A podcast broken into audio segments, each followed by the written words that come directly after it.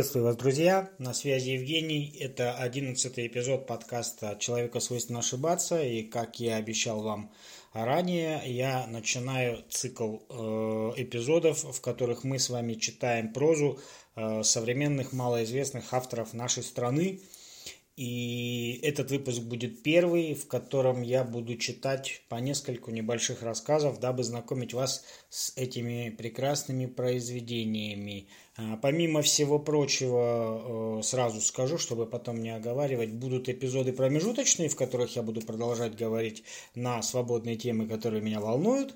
Э, но и, наверное, на протяжении всего декабря и января месяца мы с вами как я и говорил, э, будем читать.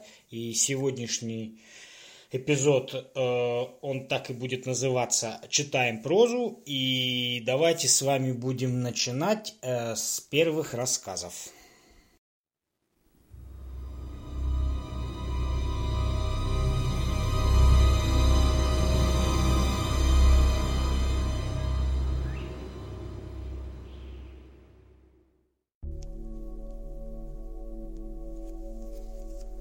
Поезд. Жизнь – это поездка. Никогда не знаешь, когда наступит твоя конечная станция. Раннее утро. Ночь еще не успела уйти в забвение и делит с утром свою постель. На небе гаснут звезды. Целой жизни не хватит, чтобы описать всю эту поэзию. Я стою на платформе. Скоро подъедет поезд, который увезет меня в мир неизведанного. На платформе только я один. Чувствую легкую пустоту в голове. Стою, выдыхаю утренний воздух и, как обычно, делю свою жизнь в голове на до и после. Липкий туман окутывает все вокруг. Иногда мне кажется, что вокруг меня происходит достаточно много явлений, в которых я бы мог найти что-то необычное в своей жизни. Но мой разум, словно боясь сойти с ума, ставит блокировку. И в этот момент между мной и чем-то необычным появляется туман, словно стена, которая разделяет меня и что-то неизведанное. В наушниках играет что-то неразборчивое. Множество голосов говорят как один, на языке, который я никогда не узнаю. На заднем плане эффект Доплера. Я чувствую вибрацию под ногами, что предвещает приближение поезда. Из тумана начинает постепенно вырисовываться голова поезда. Я роюсь в карманах, пытаюсь найти свой билет, но понимаю, что у меня его нет. Поезд подъезжает к платформе, медленно останавливается. Из окон вагонов на меня смотрят люди с улыбкой. И вот поезд остановился. «Молодой человек, вы заходите?» – спрашивает у меня проводник. И я лишь пожимаю плечами, и в этот момент он понимает, что билета у меня нет. Но к моему величайшему удивлению он коротко сообщает мне. Билет вам и не понадобится. Я не стал спрашивать, в чем причина, и молча зашел в поезд. Проводник дружелюбно проводил меня до моего вагона. Вагон был пуст, любая из полок была моя. «Если вам что-то понадобится, обращайтесь», — сказал проводник и закрыл за собой дверь. Я достал тетрадь из сумки. Начал было записывать свои размышления об этом странном поезде, но мысли путались. И я отложил тетрадь в сторону. Поезд тронулся. Пейзаж начал меняться. За окном мелькали поля, деревья. Я попытался мысленно слиться с природой за окном, как вдруг в дверь постучали. «Войдите». Это был проводник. «Не хотите ли чаю?» Я кивнул в ответ – Проводник скрылся за дверью и через несколько минут вернулся с большим стаканом чая. Тот самый граненый стакан с железной подставкой, который я видел в старых фильмах в детстве. «Позвольте присесть?» – спросил проводник. Я поблагодарил его за чай и сказал, что это очень странно – спрашивать у меня разрешение, если он любезно впустил меня в поезд без билета и денег. Тот сел, улыбнулся и произнес – в этом поезде нет никого, у кого бы был билет. Странно, что вы не заметили, что многие люди улыбались, пока вы стояли на платформе и пытались с надеждой достать из кармана тот самый билет. Я ответил, что четко понимаю, как покупал билет в железнодорожном кассе. на вокзале. Помню, что положил его в левый карман, а затем не обнаружил его. Первой мыслью было о том, что это просто какой-то розыгрыш. Не бывает бесплатных поездов в нашей стране. Да и вообще я сомневаюсь, что где-то в мире есть поезда, которыми люди ездят куда-то бесплатно. Проводник прервал паузу в разговоре. Вы знаете, куда едете? И в эту секунду я понял, что мои мысли обретают какую-то реальную форму. Попытался вспомнить, до какой станции я покупал билет, но не смог. Дрожь прошла по телу. Чувство неизвестности пыталось превратить в страх, но до этого не дошло. Я умер? Разве это похоже на смерть? В ответ спросил у меня проводник. Я пожал плечами. Разницу между тем моментом, когда я жил, и когда я умер, не чувствовалось. Все происходило практически одинаково. По моему мнению, я был материален, мог чувствовать эмоции, мыслить, записывать свою старую тетрадь заметки. Все происходило так же, как и при жизни, за исключением того, что я больше не чувствовал боли в голове и в теле. До этого момента меня постоянно посещали головные боли. Я чувствовал себя человеком с карикатуры Джорджа Крукшенко. С той самой, где черти бьют человека по голове всеми подручными средствами, кричат ему в уши и вкручивают штопор в голову. Но, к моему счастью, я больше этого не чувствовал. Знаете, молодой человек, то, что сейчас происходит с вами, сложно назвать смертью. Но и жизнью это тоже не назовешь. Как бы вам так привести пример? Слышали о том, как Харон перевозит мертвые души через реку? Я в ответ кивнул головой. Не пугайтесь, мы не едем в подземный мир. Да и обол я у вас в качестве оплаты не взял. Вы сейчас находитесь в состоянии между своей прежней жизнью и новой к которой мы приближаемся. Я перебил его, возмутился и сказал, что мое тело еще при мне, и я могу думать, а значит моя голова еще находится у меня на плечах. В ответ он рассмеялся. Почему? Все каждый раз говорят практически одно и то же. Вы ведь должны были понять, что мысли посещают далеко не вашу голову. Ваши мысли исходят отсюда. И он указал пальцем на солнечное сплетение – а ваше тело при вас, потому что вы привыкли видеть себя и окружающим такими. Попробуйте вспомнить, что вы делали последние часы перед тем, как оказались тут. Я пытался восстановить хронологию событий, но раньше того момента, как я оказался на платформе поезда, я ничего вспомнить не мог. Вот и я о том же. Ваши воспоминания остались в том мире, где вы находились раньше.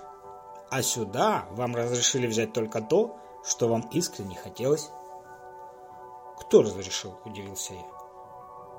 «Начальник поезда», – улыбнулся проводник. Я спросил, могу ли я с ним встретиться. Проводник ответил, что все с ним встречаются на конечной станции, а сейчас тот занят. Я начал понимать, что если бы я правда думал мозгом, то он бы треснул вместе с черепной коробкой, не выдержав всего происходящего. Но этого не случилось. Во мне будто сняли занавес и показали, что происходит на самом деле. Я начал думать о том, что, возможно, и поезда-то никакого нет. Просто всю жизнь я так любил ездить на поездах, что и после смерти мне кажется, что я еду на поезде, а когда осознаю, что происходит на самом деле, увижу нечто другое. Но с другой стороны, эта обстановка была очень приятной для меня. Все же лучше, чем быть меланхоликом. Моя меланхолия утратилась в прошествии времени и реальности. Я утратил лишний мусор своего сознания и оставил только необходимое. «Если будет что-то еще интересно, обращайтесь», — сказал проводник и оставил меня. Мне действительно сейчас нужно было побыть одному, хотя бы секунду. Показалось, что я и так один, а все, что появляется вокруг, это реальность, которую я придумал сам себе. Возможно, все, что происходит со мной, я уже понимал. Просто нужно было, чтобы все мое осознание произошло в естественной среде. я достал тетрадь, попытался прочитать свои старые заметки, но вдруг понял, что содержание изменилось. В тех местах, где я упоминал о событиях своей жизни, были пробелы. Но кое-что я все-таки нашел. Это была история о том, как прошлой осенью я прогуливался по парку и увидел надпись, вырезанную на дереве. Надпись была отрывком из стиха Иосифа Бродского. Но забыть одну жизнь человеку нужна, как минимум, еще одна жизнь. И я эту долю прожил. Этот отрывок запал мне в душу, но я не мог вспомнить почему. Поезд все ехал ехал, панорама за окном менялась. Я чувствовал приближение конечной станции, медленно пил чай, записывая эту историю в тетрадь и повторял словно причудливую мантру. Но забыть одну жизнь человеку нужна, как минимум еще одна жизнь. И я эту долю прожил.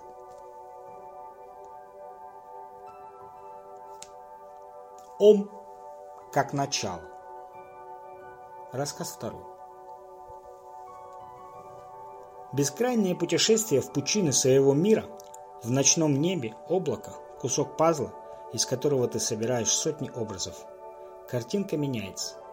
Происходит синхронизация между тобой и иным миром, в котором ты вновь и вновь находишь что-то новое для себя. И все это далеко не фантазия. Все, что происходит в твоем внутреннем согласии и в конфликте, есть реальность. Ты можешь создать в себе любой мир – какой только можно представить. И если ты поверишь в него, то он станет реальностью. Реальность сама по себе – это зеркало твоего отражения. Образы, мысли, формы, ощущения. Ведь не зря мы встречаем людей из своих самых жутких фантазий и видим нечто прекрасное там, где никогда этого ранее не замечали. Наши границы условны. Человек способен на все, и тому нет предела. Единственная граница – он сам. Говоря более простым языком, это сомнения, но они лишь искажают реальность. Кривые зеркала рухнут как стены, и тогда мир увидится таким, каким невозможно было представить его раньше. Не стоит бояться времени. Оно может стать союзником в нашем пути. С ним нужно дружить. Правильно распоряжаться и не сожалеть о том, что оно потеряно. Тогда мы успеем все. К чему идем, а если даже и нет, то за нас доделают последователи нашей идеи. Хотя... Кто во что верит? Быть может, мы вернемся сюда в другой оболочке, чтобы закончить начатое. Ведь никогда не знаешь, что придет завтра, следующее утро или следующая жизнь. 19.09.2016 На что жизнь моя делится? Порция на чай, часть на творчество, несколько минут на путешествие, секунда на осознание. Между слоями одиночества причина и следствие. Мгновение на любовь, затем разочарование, срыв и расставание, изгнание – Затем снова любовь. И так до бесконечности. Словно часы песочные. Сыпятся в вечность.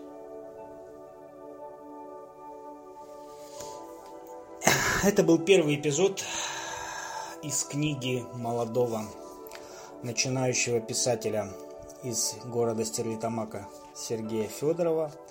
А, рассказы, которые я вам читал, вошли в сборник его первых э, рассказов. Сборник называется «Жизнь».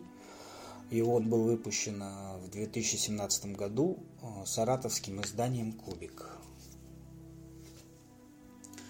На этом, друзья, я с вами прощаюсь. И мы скоро услышимся в следующих эпизодах, в которых я продолжу для вас читать рассказы из этого